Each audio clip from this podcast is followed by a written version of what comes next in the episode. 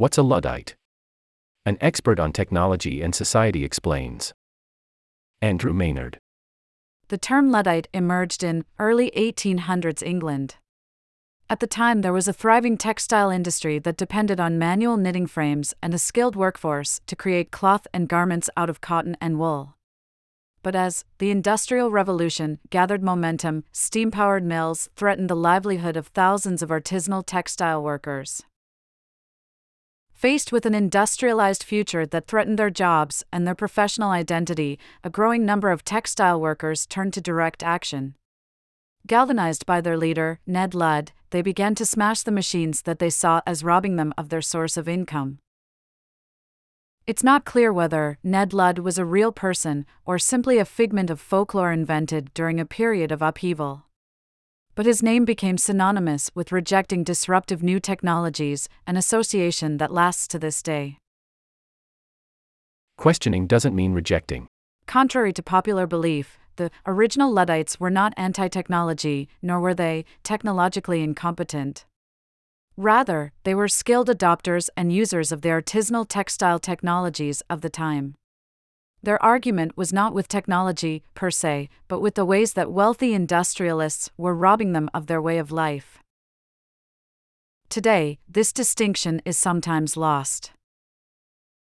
Being called a Luddite often indicates technological incompetence, as in, I can't figure out how to send emojis, I'm such a Luddite. Or it describes an ignorant rejection of technology, he's such a Luddite for refusing to use Venmo. In December 2015, Stephen Hawking, Elon Musk, and Bill Gates were jointly nominated for a Luddite Award. Their sin? Raising concerns over the potential dangers of artificial intelligence. The irony of three prominent scientists and entrepreneurs being labeled as Luddites underlines the disconnect between the term's original meaning and its more modern use as an epithet for anyone who doesn't wholeheartedly and unquestioningly embrace technological progress. Yet technologists like Musk and Gates aren't rejecting technology or innovation. Instead, they're rejecting a worldview that all technological advances are ultimately good for society.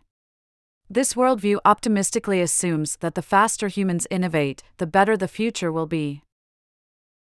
This, move fast and break things, approach toward technological innovation has come under increasing scrutiny in recent years, especially with growing awareness that unfettered innovation can lead to deeply harmful consequences that a degree of responsibility and forethought could help avoid. Why Luddism matters. In an age of ChatGPT, gene editing, and other transformative technologies, perhaps we all need to channel the spirit of Ned Ludd as we grapple with how to ensure that future technologies do more good than harm. In fact, Neo Luddites, or New Luddites, is a term that emerged at the end of the 20th century. In 1990, the psychologist Chellis Glendinning published an essay titled Notes Toward a Neo Luddite Manifesto. In it, she recognized the nature of the early Luddite movement and related it to a growing disconnect between societal values and technological innovation in the late 20th century.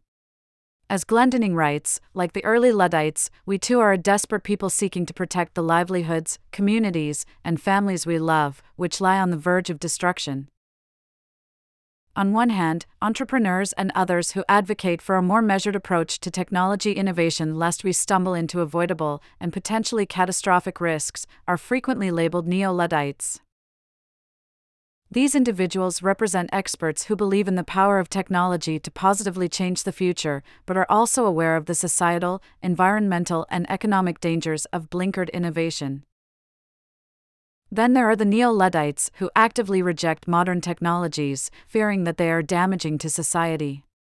New York City's Luddite Club falls into this camp. Formed by a group of tech disillusioned Gen Zers, the club advocates the use of flip phones, crafting, hanging out in parks, and reading hardcover or paperback books. Screens are an anathema to the group, which sees them as a drain on mental health.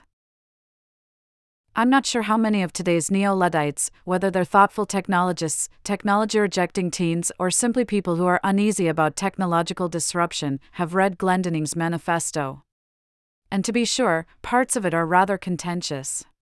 Yet there is a common thread here the idea that technology can lead to personal and societal harm if it is not developed responsibly. And maybe that approach isn't such a bad thing.